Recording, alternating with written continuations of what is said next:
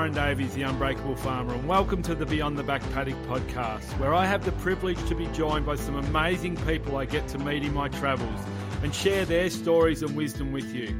After all, one of the most powerful assets of any community is the shared wisdom, and the best way to share that wisdom is through storytelling. So sit back and I hope you enjoy today's episode.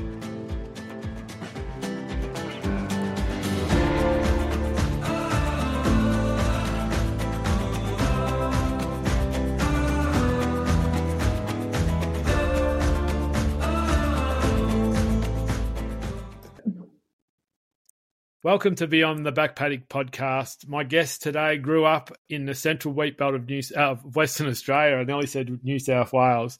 Um, won the 2022 Australian of the Year for Western Australia and is the founder of a grassroots charity that is sparking conversations and breaking down stigma of mental health here in Australia and across the globe, giving dead trees a new lease on life and turning them into symbols of hope. Please welcome the founder of the Blue Tree Project, Kendall White. Hello, how are you? G'day, Kendall. How are you? Thanks for joining me today. Happy to be joining you from um, Wadjuk land over here in Perth. Very good. I'm I'm I'm really grateful that you've um you've given me the time to come on and have a chat today. Um, I've been really enthralled by um, the journey of the Blue Tree Project, and I'm sure we'll find out a lot more about that as we go along. But I'm really interested to get an understanding of, of where you grew up and a, a bit of your story of, of of growing up in that in the central wheat belt of Western Australia. Yes, so grew up in Mukinbudin, or more well known over here as Mucka. So I'm a Mucka girl through and through. Um, Mum and Dad are still on the farm, um, running yeah running the farm still. It's only three and a half hours from perth so it's a pretty quick trip for me to get back when i can. Um, yeah love going back to the farm and spending weekends there when possible. Looking up and seeing the stars it's my favorite part. Like it's just amazing to go out and see the stars like so clearly. It's my favorite part it's nothing like it's nothing like the a starlit night in the country. And but I must admit after spending a week in Western Australia for the first time in my life uh, a couple of months back it's a it's a beautiful state. So um, there's lots of beautiful things to look at over in Western Australia. Um, so the farm was like a is uh, obviously in the wheat belt it would be um, predominantly grain um, farming. Yeah. So we do a bit of everything. We've got, um, well, we do grain and sheep and yeah, grow all sorts of varieties um, of grain. We've got wheat, barley, um, serradella, lupins, oats, do some of our own hay, canola. So yeah, really have a crack at everything, um, everything there. And yeah, like you said, WA is a pretty special state, such a big, vast state, and um, yeah, we have such a range of different lands and um, farming land throughout that as well. So, growing up, um, I'm gathering you went to. Did you go to school um, locally, or were you, did you go to um, boarding school or school of the air? I don't know. I, I don't know your background uh, or how far away, but I've only been three hours from Perth. I'm sure. Yeah, it was either at school or boarding school. Yeah, Mucka is quite fortunate in that we actually do have a district high that goes from kindy to year 12 for those wanting to do it remotely. So, um, yeah, I went to um, the district high up until boarding school. So, did all my primary years there. And then, um, like many others, when it comes to year eight, I headed off to boarding school here in Perth um, where I live now. I feel very fortunate to have grown up in the country. Um, growing up as a child out in the farm, in the bush, you just, it's a different kind of lifestyle that you get to raise up within. And yeah, coming to Perth and going to an all girls boarding school was certainly quite a shock. And um, it also had so many great opportunities that I was yeah very grateful for um, and met lifelong friends that I'm still very close with. Funny enough, many of them have moved back out into the country, um, as I think quite often happens.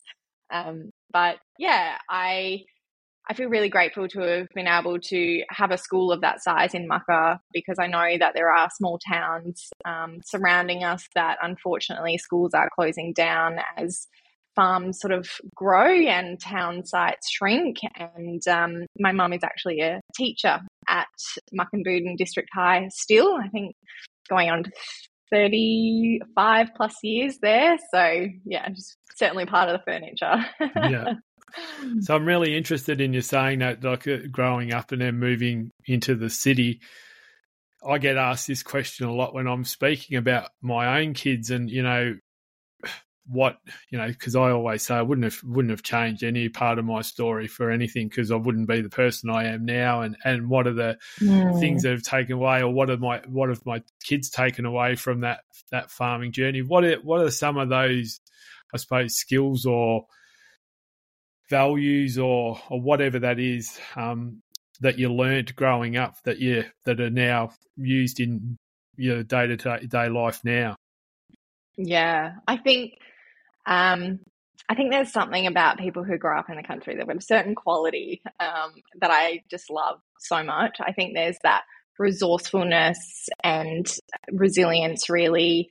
Um, you have to be quite practical and learn so many different skills because, yeah, you are sort of in a remote um, location and you kind of never know what's going to happen. So, growing up dad taught me how to change tires very early on and checking oil and doing all the mechanical side of things. But um, also, just I think growing up in the country, life is different. It's much slower. Um, I think you spend so much more time outdoors. I don't know whether that's just because technology now has kind of erased that for a lot of kids, but I really love going out to the sheep yard and doing sheet work after school. Or um, if I wasn't doing sheet work, I was playing every sport under the sun possible, um, including footy and running around with everyone. So I think um, a very active lifestyle, very resourceful, and there's something about growing up where not everything's at your fingertips or at touch of a button so easily that you become more resourceful and and build some resilience in that sense. So I'm really grateful for gaining that growing up um, out in the bush. And yeah, I think that's what adds to people um, the quality, the special quality of country yeah. people. Yeah, and I definitely agree. And like it's, I think it's being exposed to, uh, and I suppose the the the the realistic way of saying it is life and death. Like living on a farm, it's not you. Nothing's ever taboo or anything because that's just life on a farm. And I think it's um it's a really good grounding uh, for for any kid. And you know, I wish I had have grown up like I never moved to the country until I was fifteen, but I wish I'd have grown up on a farm mm. because. Um, you know what I see my kids do compared to what I did, even though I lived pretty um, a pretty good childhood because you know growing up in a developing suburb of Melbourne, we're in a new housing estate where you were the first far, first um, house on that estate. You know, you used to be able to get up to a fair bit of mischief on development sites mm-hmm. and stuff like that, which is a totally different lifestyle to the to the country. But I used to love getting out on the farm. Yeah. So, so really, um, like for the for people listening that don't know anything about um, the Blue Tree Project. Um, can you just tell us the story behind um, and tell us as much or as little as you like? Because I understand that some parts of that might be challenging for you, but um, tell us the story mm. behind the first Blue Tree. Because I, I, and I'm sure you know people are listening, particularly in Western Australia. After being there myself, there's plenty of them around, but there's there's trees everywhere now. You see um, you see trees everywhere. So tell us the story behind the first blue tree. Yeah.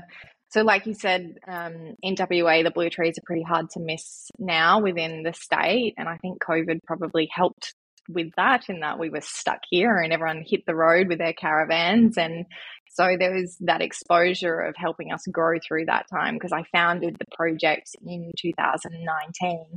Um, and the project began out of personal tragedy and um, the loss of my brother to suicide in 2018. So Jaden took his own life whilst he was living in Sydney, so he wasn't living regionally or on the farm at that point. Um, and yeah, the story of the Blue Tree Project and how it has come to be is through the practical joke of Jaden painting a tree blue one night on our family farm um, at our metal dump, actually, wondering how long it would be before anyone noticed the tree. And I actually didn't know about it until um, we lost Jaden. And so this story was shared at his funeral of, well, with the person who helped him paint it,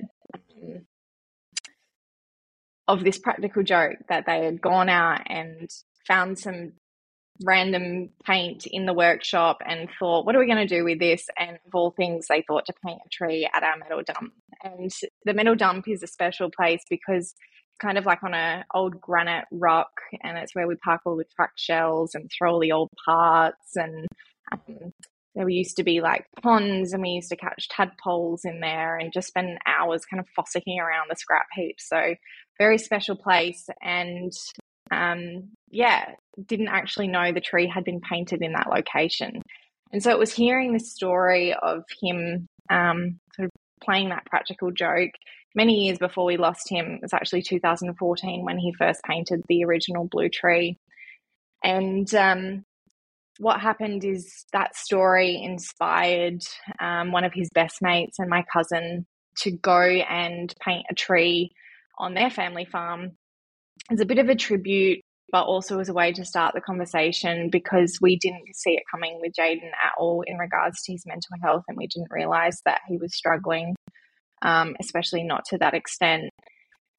And so, what happened is the two guys that painted the tree, Simon and Jared, um, spent two days, several liters of paint. It was just before Christmas, so it was hitting about 45 degrees out there, so pretty pretty hot work and took a photo at the end of it and then shared this on Facebook.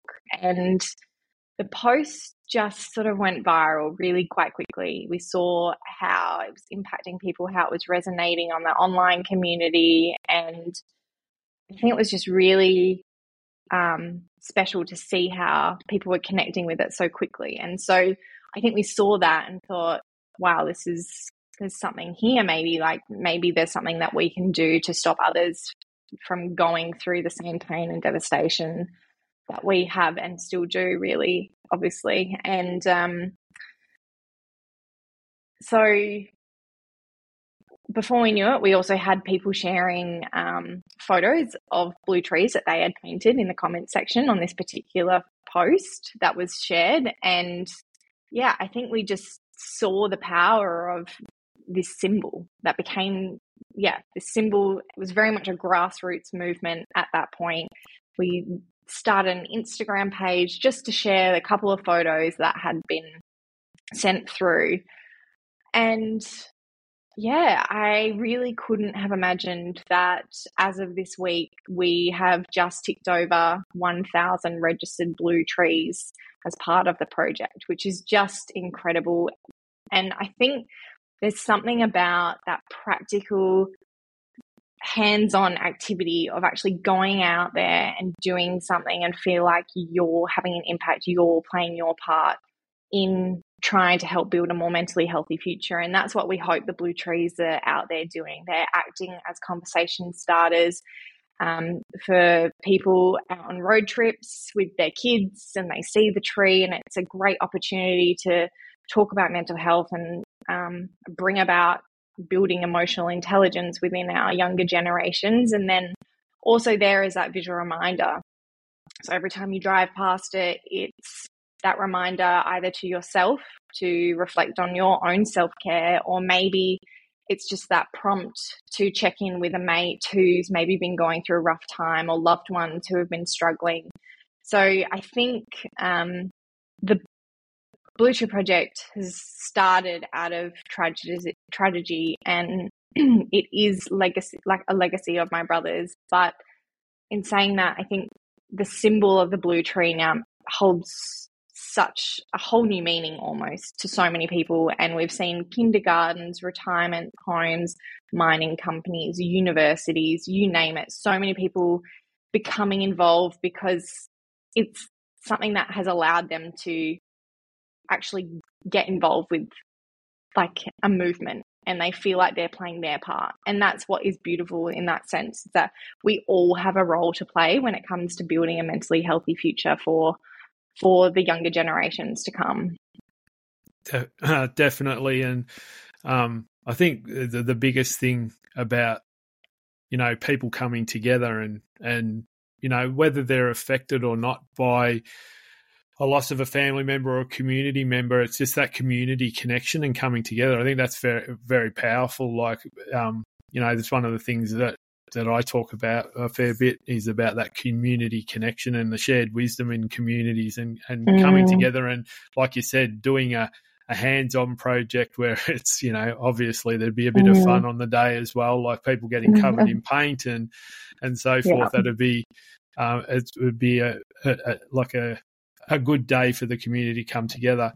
I just want yeah. to ask you a question, and if you're comfortable enough to answer it, because I get asked a fair bit, and you've touched on it a little bit about Jaden's story and and you know not realizing, I mm. suppose, the position that he was in in hindsight, or you know, or knowing what you know now around mental health.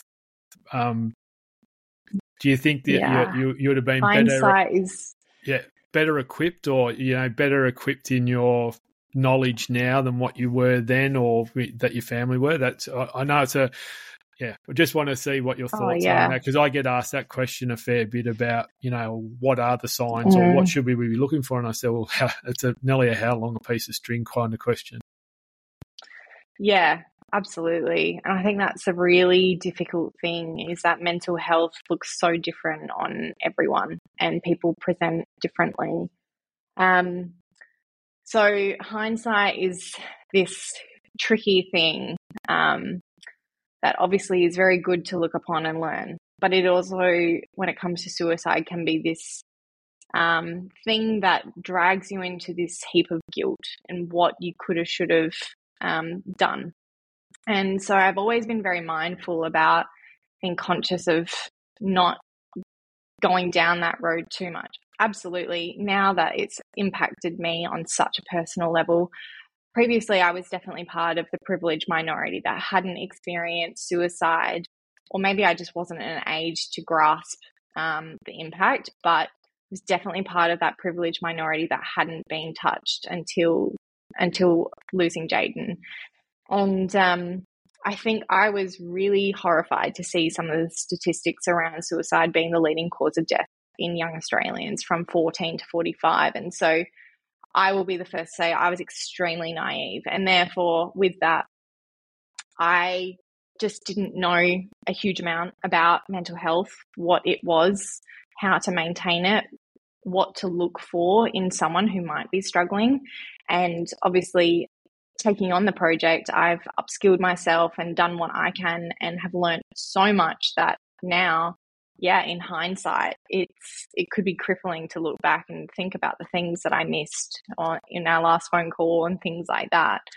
Um, so what I've tried to focus on is, yes, I've learned this, and these are maybe some of the things, and trying to upskill and use training and awareness sessions to educate others to hopefully avoid um, losing someone in such a horrific way. So yeah, hindsight's one of those tricky things. Um, and I think, like with grief, um, there's a saying that it doesn't disappear, but you learn how to grow around it. And I've always tried to, yeah, keep that kind of mentality for myself and looking after my mental well being um, as well. Absolutely. Yeah, it was a tough question. I, you know, and I appreciate your answer because it's it's something you know working in this mental health space like you are, and I'm sure you get asked that question a bit as well. It's just it's it's a really hard one to answer because like it it, mm. it does mental illness and um, and people that are having suicidal th- thoughts or or whatever it is that's affecting their their mental health it does it shows up differently in every person and and it is a really hard mm. question to answer and that's just why I, I thought I'd ask you that because I know the people you know that I deal with um, and, and I've met through my journey that are, are, dealing with the loss of a family member or a community member through suicide. You know, I've always got you know that that, that typical you know that they can be angry, they can be sad, they can be mm. frustrated, because there's so many unanswered questions, and it's just um, interesting to get your perspective on that. Um, so you were saying about over a thousand trees. I just looked just before we jumped online. There's a, a thousand and six registered trees. um, yeah. Not only in Australia but worldwide. So how did it? How do you? Uh, how did it take off internationally? Um, who was the first? I think the US was the first. So there's blue tree now on every continent except for Antarctica. However, I'll let you know we are working on that currently. Um, so I think the US were the first ones to jump on board, and then I think UK had a tree very early on. And I think what's happened is it's purely someone seeing our page, our social Instagram page, and saying, you know what, that's something that I can do here. So it's um, been unreal to sort of see it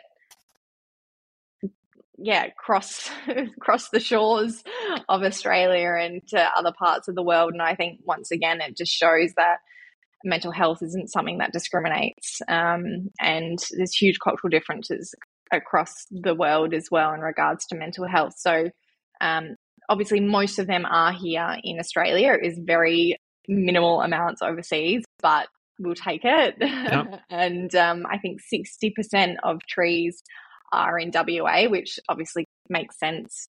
Started here. The list is very long. Buden and sort of grew. It is very long. And um, yeah, I think what's wonderful is that it started as that real grassroots from the bottom up rather than it sort of being forced from the top down, which is why yeah. I think so many people can relate to it.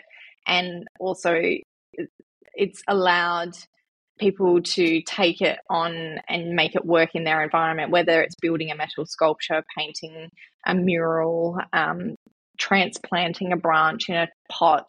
There's so many different ways that people have been able to sort of jump on board and support our cause and mission. And um, yeah, we're so grateful to everyone who has done that because I feel like we've only been able to get to that point out of the time and effort that people out there in the community um, have been able to take on. And we've definitely reached uh, industries that are male dominated because of it. Once again, being that practical hands on activity, which is so important because, as we know, you blokes um, are just the hardest to really get to in regards to mental health and that's why we have that focus in regional areas. It's very close to my heart growing up in the country but that stoic man up toughen up she'll be right mentality that has just been born and bred out in the bush um, it's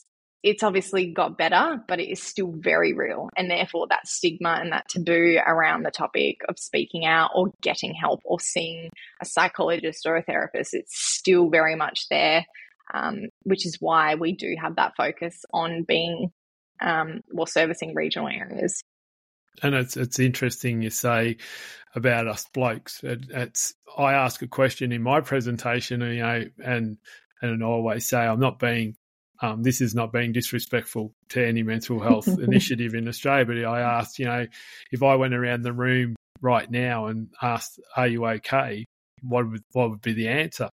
And mm-hmm. most most of the blokes in the room, and ninety nine percent, and I always pick one bloke out in the audience because he's the one I've spotted, and they just give you a nod, you know, give you a wink and a nod, and that's it.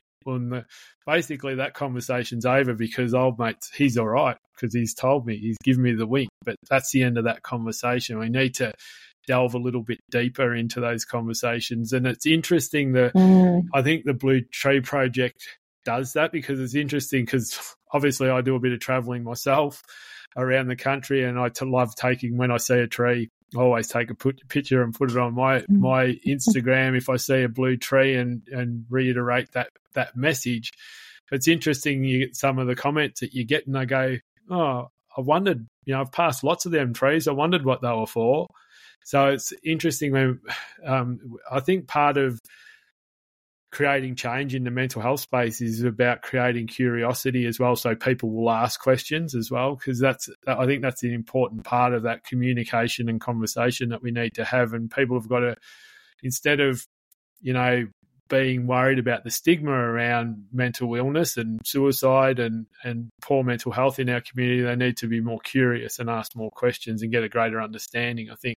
And I think that's what what the Blue Tree Project does. It creates that bit of curiosity. But you know, it's interesting that even though you, people would pass them a, a, fair bit, they still don't understand what they're actually about. And and mm, yeah. that, that, that kind of leads me to a, a, there's a there's a special tree um, in the Upper Murray up in um, and it's on a, a family farm, and it's, it's the tree Sam's tree, and it's pretty um, significant tree to me, like a personal story. I met this family um, post um, after the 2019 2020 bushfires, and um, not long after the bushfires, they actually lost Sam to suicide, and um, I'm fortunate enough they're they're going to come on the podcast and share their story with me. And I don't, so I don't want to share too much about it, but I just wanted the significance. So there's a there was a tree on the farm and it had been burnt, and Sam's dad and his brother decided to paint that tree, and it's a it's a very it's a, a stark reminder of a number of things because you know the tree's stark blue and particularly directly after the fires, everything was still fairly black, and and it's got these. Mm. It's kind of stands with its arms up like that, and the ends of the tree is still black because they couldn't reach that high, but the tree's blue, and and and on the Blue Tree Project um, Facebook page asked about, well, where are you seeing trees and and so forth, and I ended up writing a post about it, and it's about it was about Sam's tree, and um, you know what it meant to me like because i'm i'm i'm not a family member or anything but i'm kind of personally connected to the story and and the tree means so many things and i'll be interested to know what some of the trees mean to you but uh, there's a long list of things that this tree meant to me when i first saw it standing you know basically near their driveway and it means um, and I'll read off what it meant to me. It was like it's it's and what it stands for. The tree stands for family and love and loss, heartbreak, despair, tragedy, fragility, hope, triumph, overcoming adversity, bond, mateship, vulnerability, strength, courage, fight, healing, the past, the future, recognition, and remembrance. And they're the all these words, kind of that tree just said those words to me, just standing there, like in the paddock, and it, and it get and it as it's as like the project is all about is giving life to to trees that are you know that are either you know dead or this one in this case had been burnt. And I think it was just such a great um, symbol of of hope and and all those other things that I said to you because that's you know that community gone through a lot. They'd also lost a number of young people to suicide directly after the bushfires in a short period of time. So um, you know that family's close to my heart, and that, and that tree is um, a significant reason why I do what I do. Like because it's uh, that drives me. That's a you know re, I remember what that stands for, and you know I always I said in that post as well is that Sam, uh, and I hate talking about statistics when I talk about mental health or about suicide because statistics are mm. statistics. Um, but to that that that family and that community, Sam meant all those things. He was a mate, he was a friend, he was a son, he was a brother, he was, you know, he was everything, not just a statistic. And I think the tree and most of the trees that, that do get painted have got a story behind them and they're so significant to understand what that story's about and, uh, and understand that it's not just about statistics. Mm, yeah.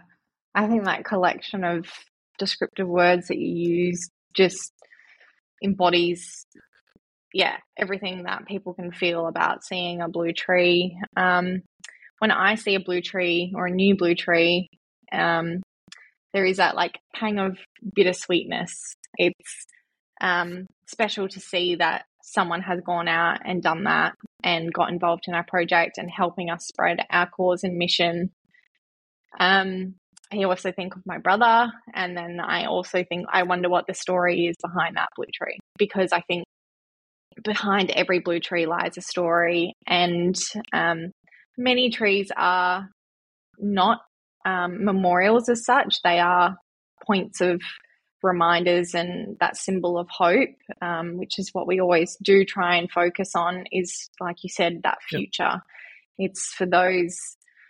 Make sure that we can um, break that cycle and stop people from suffering and get the help that they need, knowing that there is always someone there to who wants to be there for them, no matter no matter how bad that they think things are. And um, thank you, yeah, for sharing that very special story. And I think it's hearing stories like that about a specific blue tree that wants me, yeah, it keeps me doing what I'm doing um, because it can be really challenging working in this industry and having that personal experience and that lived experience. Um, you can wear a lot of your own trauma and other people's trauma publicly, um, which can be quite exhausting. But I think it's hearing the hopeful stories as part of it that makes it all worthwhile at this point um, for me.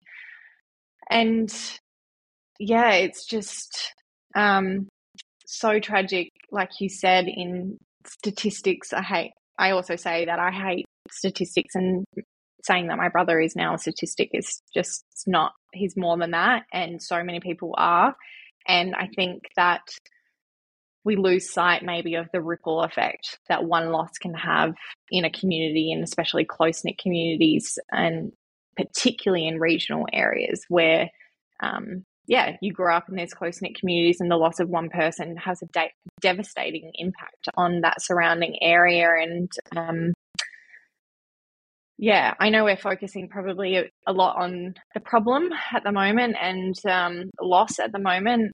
So I do want to make sure that we do leave people feeling empowered, but that's why it's so important to make sure that we have those reminders out there and conversation starters to make sure we can talk about it, make sure people I think sharing your vulnerability, sharing your story will only help empower others um, to do the same or seek help um, as well. So I think sharing your stories of hope, um, how you've managed to get through uh, your really difficult, dark days and what worked for you, I think sharing that will only encourage others to also go on their journey to seek support if needed.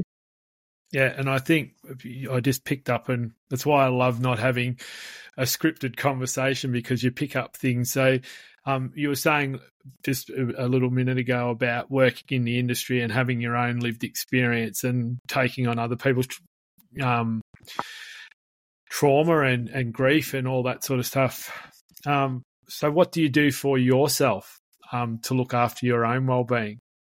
Mm. So I am very fortunate to have a close knit community and support network. And I think our family certainly isn't lucky by any stretch. So I don't like that term, but we are fortunate in a sense that we have a community that has surrounded us and supported us and this legacy um, of the Blue Tree Project. And so I've always felt incredibly supported and that I can lean on so many different people, whether it's friends, my partner, loved ones, family, obviously, um, board, as well as seeking more professional help or um, ensuring that I do the things that I enjoy and that I love. And um, an example of that is gardening and being outside. Probably has something to do with growing up on the farm. Um, my mum has landscaped the most incredible garden and so i think the green thumb has sort of snuck through. And so i love being outside doing diy projects getting on the tools where when i can. And um, yeah there's something about getting your hands dirty and being with nature essentially. So yeah most weekends you'll find me doing that pottering around the yard and um, so that's something that is kind of essential for me. Um, diet and exercise is obviously something we have to be conscious of. I will admit, the last couple of months, I've I've sort of lost my way. Winter, it's incredibly hard to stay motivated in winter, um, but it is something I am conscious of um, and mindful of, especially given the research being done around how linked our gut and our brains are, and how um, our gut bacteria or microbes in our gut can literally influence our mental health. So, um, yeah, always mindful of you are what you eat and yeah, limiting alcohol and sugars and all the bad but delicious things. yeah, all the bad slash good things in life. I know, I know. Funny. Um, so I, I, do really want to finish on a positive note, and if there's any other tips or tricks that you want to share, but I'd also like to know a little bit more about the future of the Blue Tree Project, where you see it going, and um, and I mm. suppose the the impact and leg- legacy that you would like to see left when um, you're no longer in charge, or or whatever. Um, what would you yeah. like to see into the future of you know, where the Blue Tree project is going? So I'll touch on um, tips and tricks. And like you said, I really want people to sort of get something out of the podcast as much as yep. possible. Um, I'm always mindful of not just focusing on the problem. Um, so, something I often share on ways that we can um, reduce the stigma in regards to mental health is firstly be very mindful of the vocabulary that we use around the topic. So, not using the term committed um, when referring to suicide, because it is a term that was coined from back in the old day. And it's when suicide was a literal crime to take your own life. And I think that's, yeah, really tragic. And so, someone shared that with me very early on after losing Jaden. And I thought, anytime I had the opportunity to share that knowledge, I would because I think it's almost like second nature to us. It, we grew up saying that term, and um, yeah, so I like to pass that on. Um, secondly, share your stories because, like I said, I've seen it time and time again that um, if you share vulnerably and authentically, you will only empower others to do the same. So I think storytelling um, is a really powerful when it comes to mental health.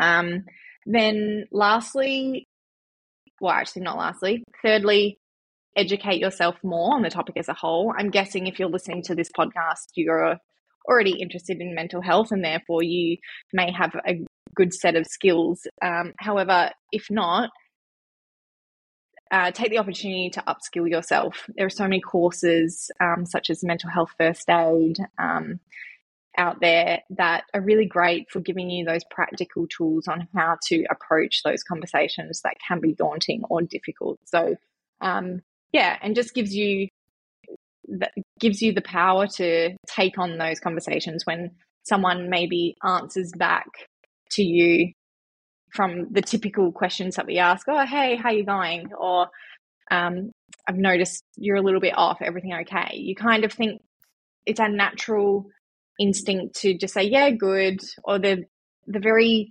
like monotonous responses. So i think if someone does come back and say you know what? I'm actually not tracking so well and then it's caught you off guard and you're not sure what the next step is or you've asked the question are you okay? And people say you know what? I'm not.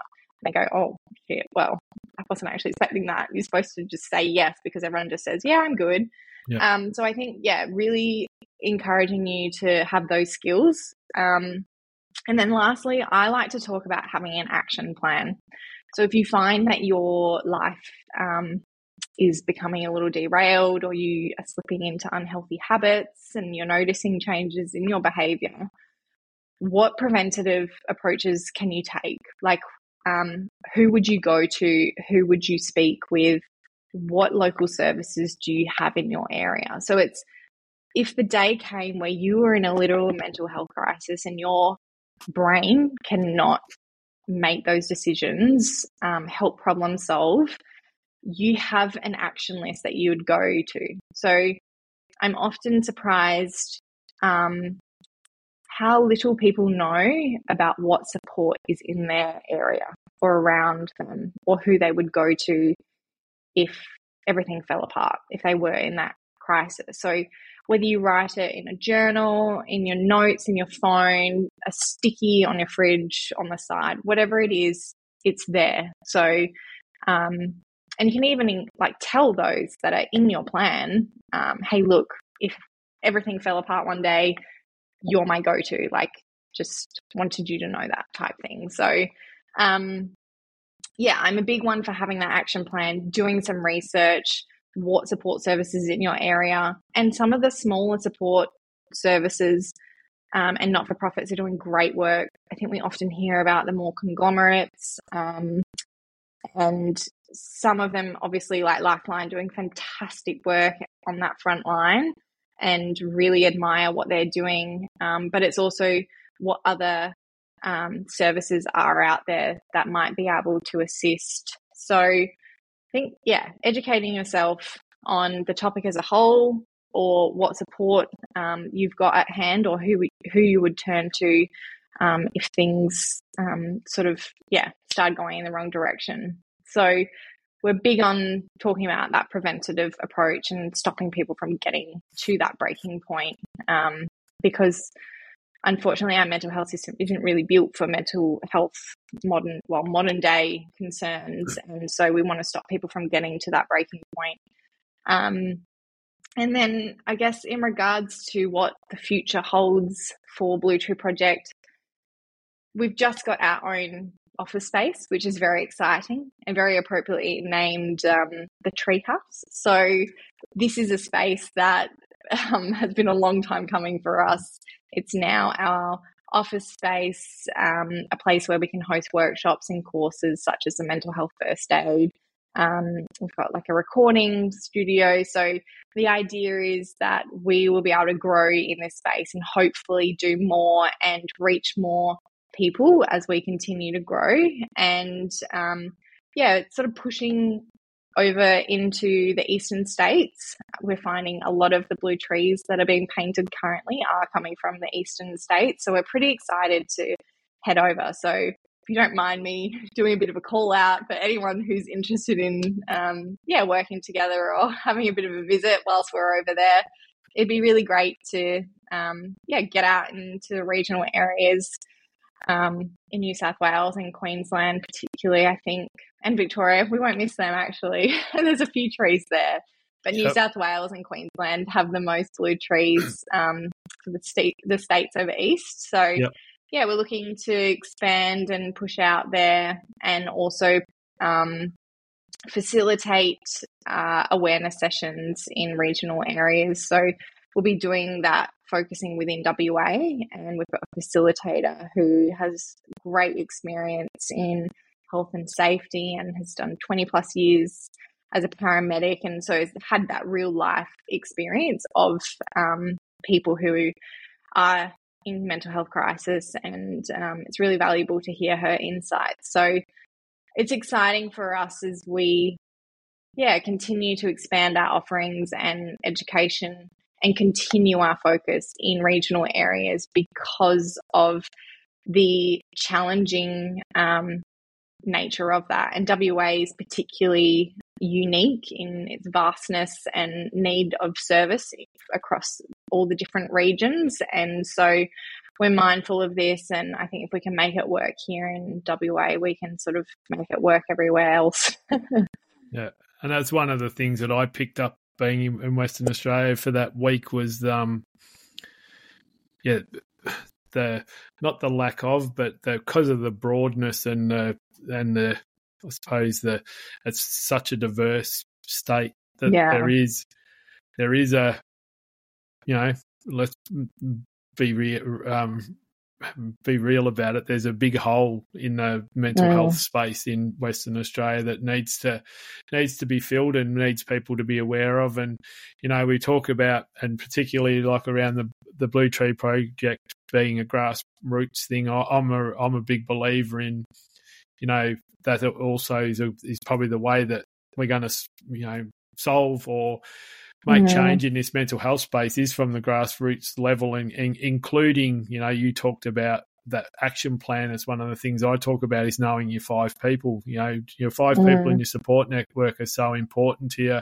and and acknowledging them and let, letting them know that they're in your support network instead of just getting this Mm. random phone call when you when things fall apart is to understand um, so so they can be prepared and and maybe educate themselves a bit more and and you know if we all keep if we all start doing that one of us will know someone else in the five and all our circles will start to intersect and we'll start building more resilient community so that's really important I've Yeah. really appreciated your chat today, like your your insights and your and I, and I can tell um, your passion uh, for the space as well, um, which is yeah is really great to hear. And you know, um, I'm looking forward to catching up with you when I'm in Western Australia and and and having a face to face chat with you will be really Yeah. good.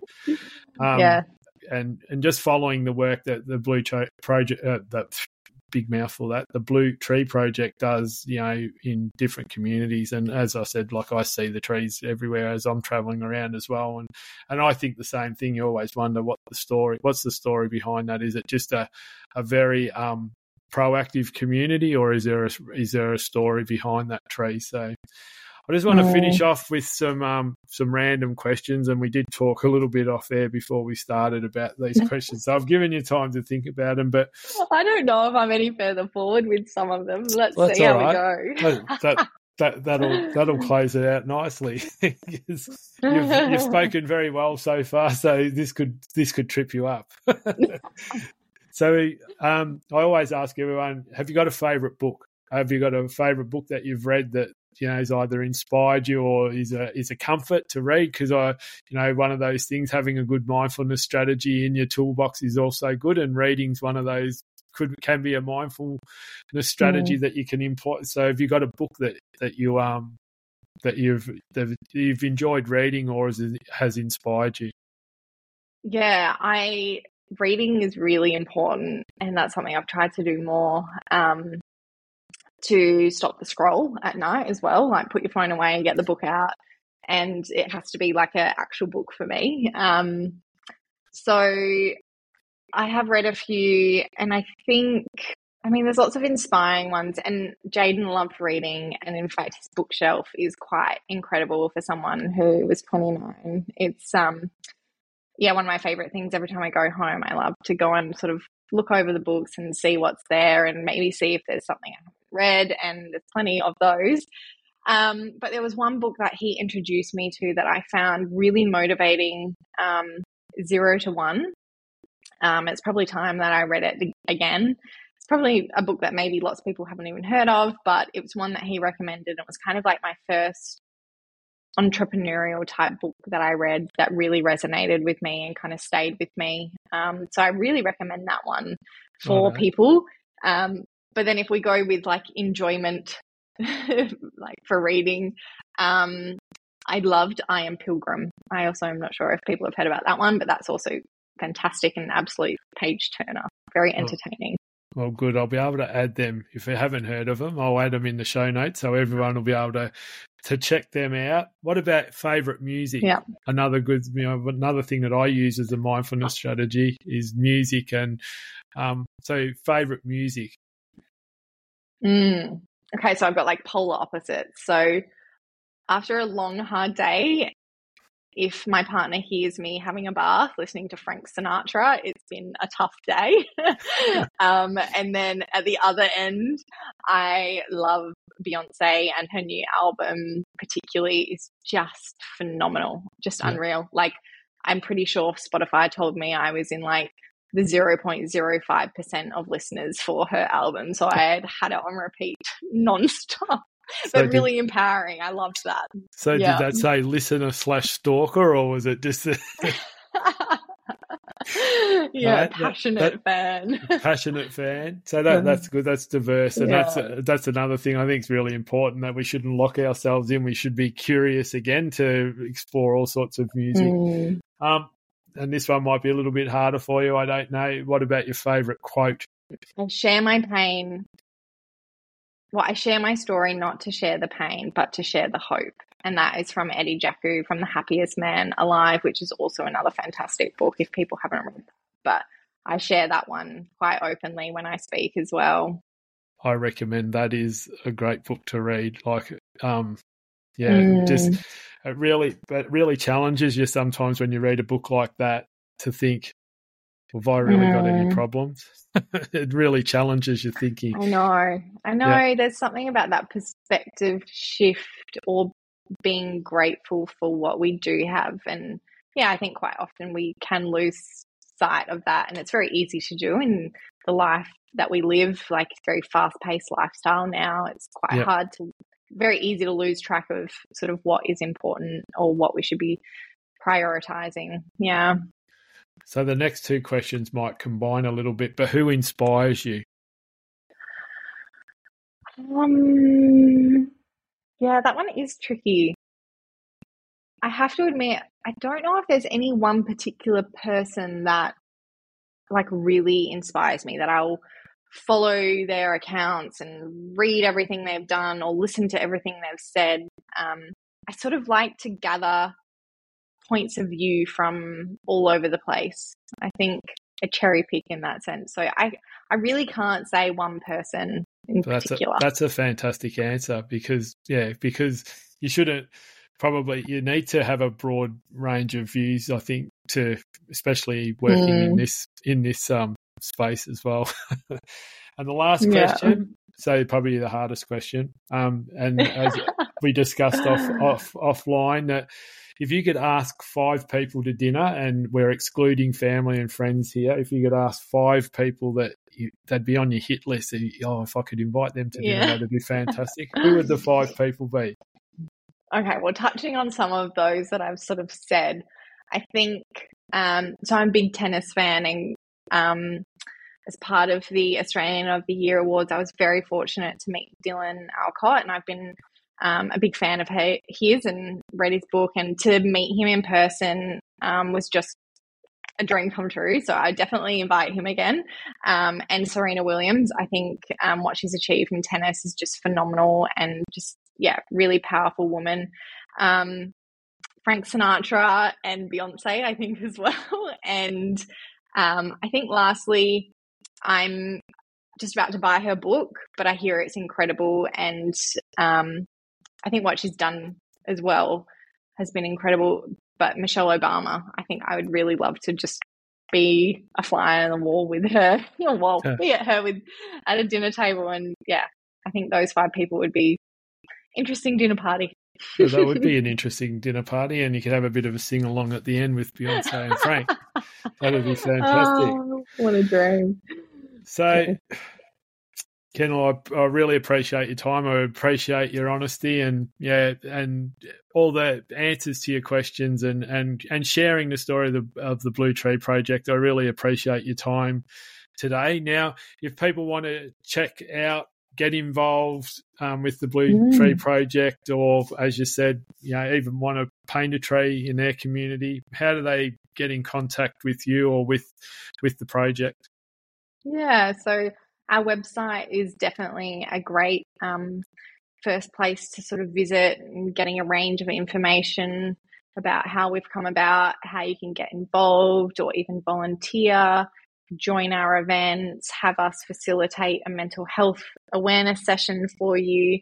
Um, they're all great ways to support us. If you want to champion our cause, we do sell merch as well, and we try and make these sort of everyday things that you actually be able to wear. And um, yeah, I think we try and offer a range of different ways for people to get involved, or it could be as simple as sharing some of our um, things on social media that maybe resonate with you to help us spread our message just that little bit further and or yeah going out and getting your hands dirty organizing a community painting day finding a tree on your land, or if there's council land, you can get the council involved to bring a group of people together and um, yeah, make a bit of an event about it, have a cook up, and use it as a way to get conversations flowing and even invite local support services if there are any around the area to come along and act as that friendly face.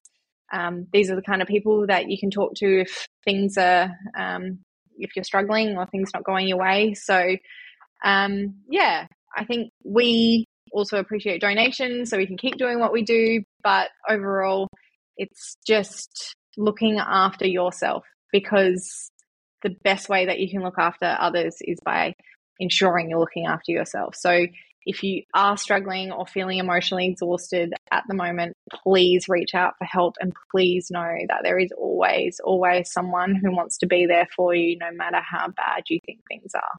That's sort of my final message for today. Well, good on you, Kendall. Thank you for your time there on the podcast today. And I'm sure the listeners will get plenty out of what we've talked about today. And once again, appreciate your time. And, and I look forward to catching up with you down the track and, um, and meeting you face to face. So thank you very much. And thank you very much. And um, until next time, we'll, we'll talk to you again. See you. Bye. Thanks, Warren. Bye.